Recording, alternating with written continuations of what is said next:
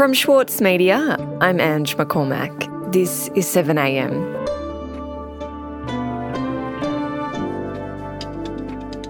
It had been over 10 years since anyone in the state of Tasmania was sentenced to prison for protesting. But that all changed this year when Colette Harmsen faced court. After racking up dozens of arrests, a magistrate put her behind bars. Even as more and more climate protesters face prosecution, Colette's story is about how some activists aren't backing down. Today, contributor to the Saturday paper, Elfy Scott, on the woman who isn't deterred by jail time and whether direct action leads to meaningful change.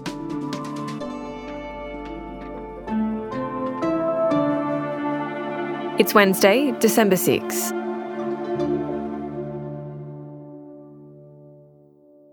Elfy, you've been speaking to a woman who's recently been released from prison for protesting. Who is she and how did she end up there?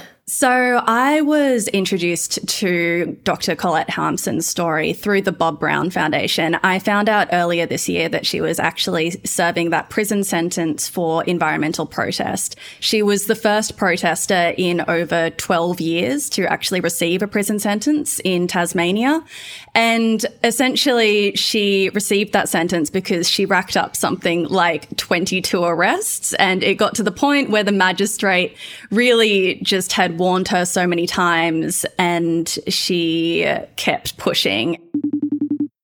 So I decided to give Colette a ring, and we had this really long, very candid conversation over the phone. looks like and uh, where you usually live and work. Oh yeah, sure. Um, for starters, I live half an hour's drive from Nipaluna, Hobart.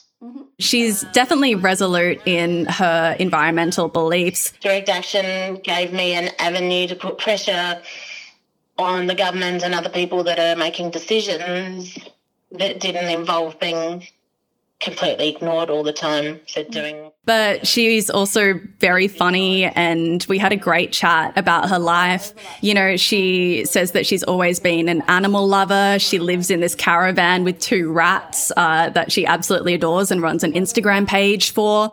what I call two ESRs, which stands for emotional support rats. Uh, she's a bit of a character, but overall, she's really just quite impressively intelligent and really great at expressing these things that she's passionate about. As protesters chant outside the Hobart Magistrates Court, Colette Harmsen is embraced by her supporters, knowing she could soon be behind bars. It's a pretty big day for me. Um, I'm facing um, a sentencing uh, for peaceful forest protesting. So she was actually arrested in 2021 in relation to a protest in the northwest of Tasmania, uh, in the Tarkine, at a mining company site. So she was charged with four counts of trespassing, one count of willfully obstructing the use of a road, and failing to comply with the directions of a police officer.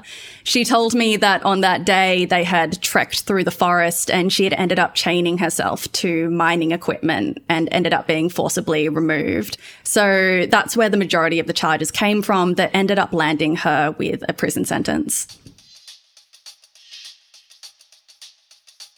The magistrate remarked that Colette's repeated arrests were basically giving a middle finger to the entire judicial hearing.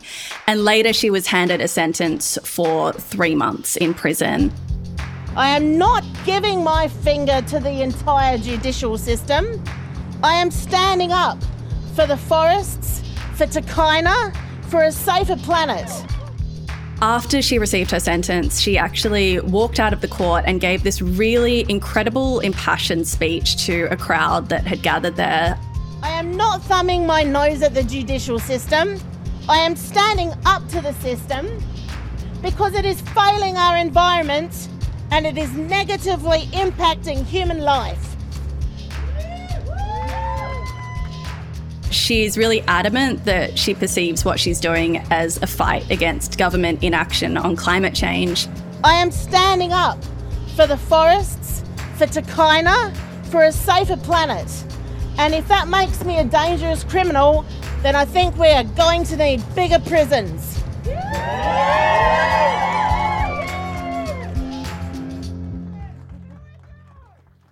And we've heard lots of stories about really passionate climate protesters who've, you know, put themselves and I guess their freedom on the line for their cause. What's unique about Colette's story and her history of activism? Colette is not naturally somebody who uh, had a lot of run ins with the police. Uh, she actually said that she was quite scared of the police for a very long time. She said that, you know, she was one of those people who every time she was driving past a police car in her car, she would drop the Ks down to 40K an hour and kind of look like a very happy participating citizen so that she didn't get in trouble. Like, oh my God, where's my driver's license? And holy shit, are they going to follow me and put their sirens on? Like, you know, goody little two shoes, absolutely terrified of law enforcement. But she got arrested for the first time in 2009 during this kind of inoffensive protest outside a state parliament house in Hobart. And from there, she started to kind of escalate the things that she was participating in. She said that the first time that she locked on, which is to chain yourself to mining equipment or logging equipment. She said that her fear of the police was very quickly replaced with this immense sense of empowerment. We can use our bodies to like stop these great big machines from destroying what shouldn't be destroyed in the first place.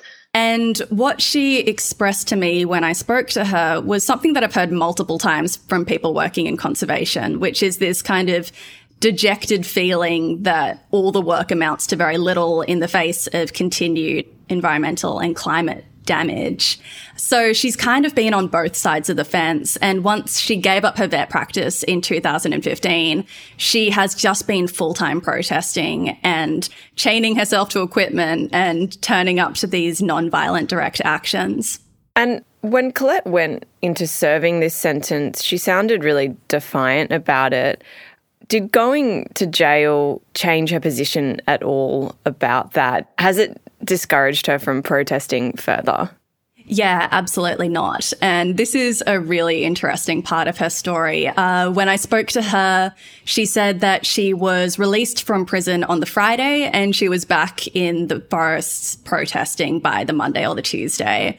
And about a week after I spoke to her, she also headed to the blockade action in Newcastle, which involved a bunch of canoes and boats blocking the coal port. Thousands of climate protesters have descended on the world's busiest coal port in what they're calling the largest act of civil disobedience in Australian history. And it actually ended up with 100 people being arrested there. A 97 year old man is among more than 100 people charged following a 30 hour blockade of the world's largest coal port in Newcastle. The elderly activist says he chose to act illegally. The fact that people were willing to put themselves on the line in Newcastle is particularly interesting because it's one of the jurisdictions in New South Wales that is covered by quite severe anti protest laws. Colette herself wasn't arrested in that particular instance. She did send me a selfie of her, like in her little life jacket with Bob Brown at the port. But a lot of people were, and it'll be interesting to see what actually happens with those people in terms of sentencing over the coming weeks.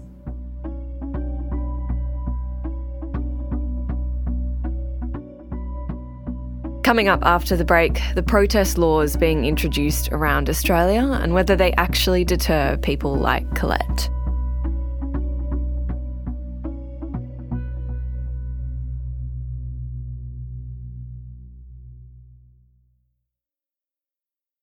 The Saturday paper's food editors are some of the country's leading chefs, including Andrew McConnell, O Tama Carey, David Moyle, and Karen Martini. Let them guide your cooking when you sign up to Schwartz Media's free weekly newsletter, The Food.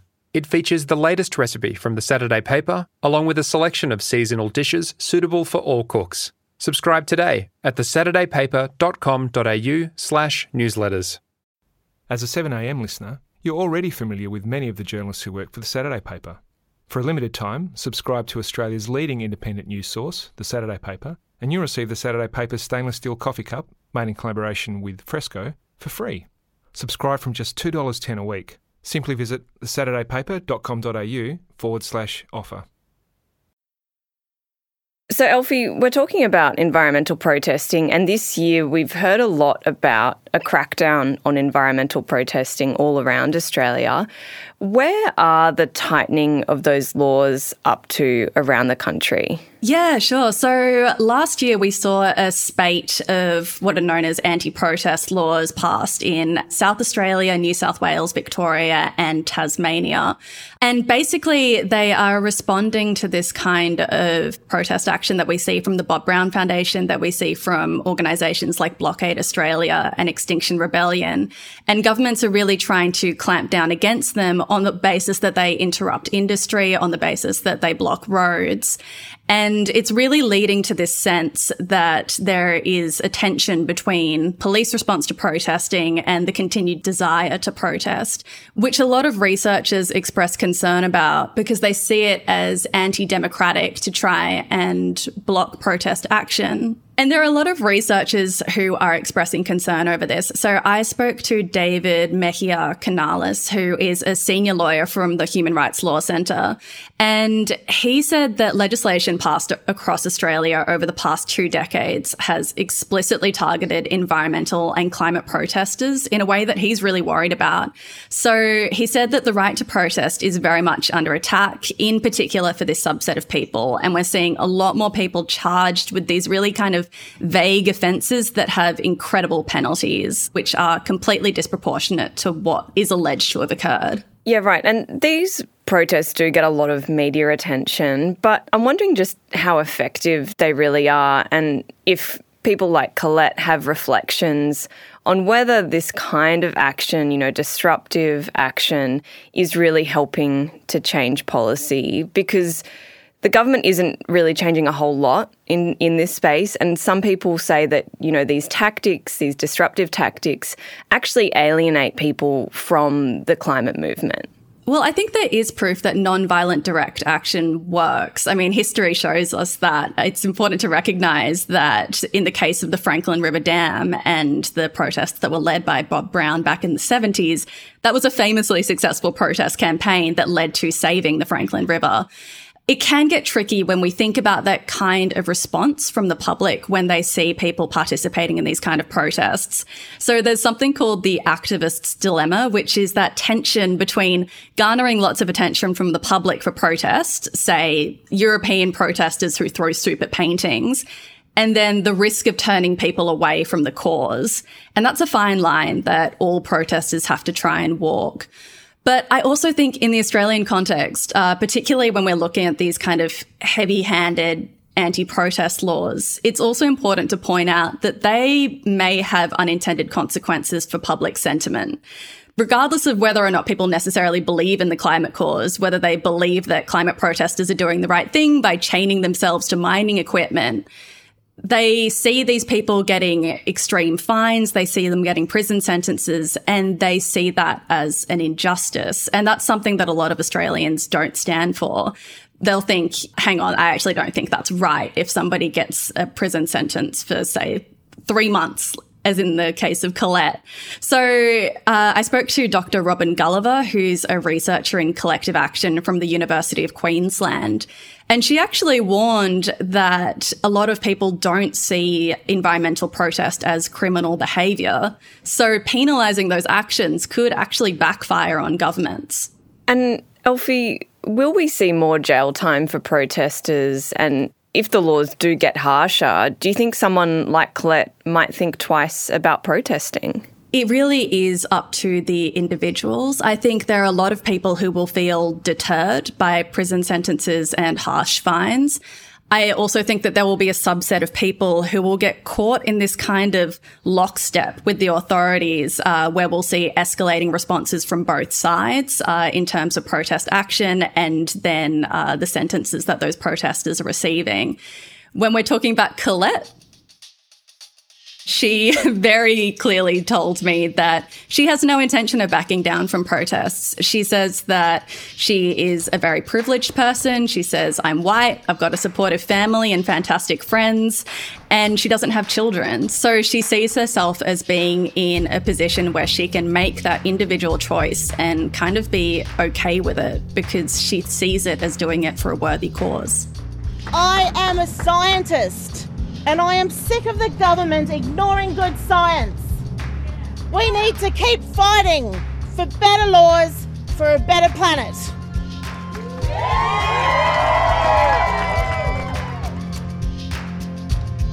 Elfy, thanks so much for your time.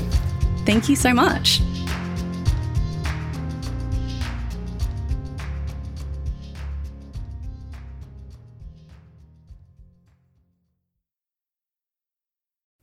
Winnie Dunn has made a career out of helping others find their literary voice, and now it's her turn in the spotlight. This week on Read This, join me, Michael Williams, as I chat with Winnie about her debut. Find it wherever you listen. Also in the news today, in its last meeting for the year, the Reserve Bank decided yesterday to keep interest rates where they are. After raising rates last month, new RBA Governor Michelle Bullock said that more rate rises may still be needed in the new year to tame inflation.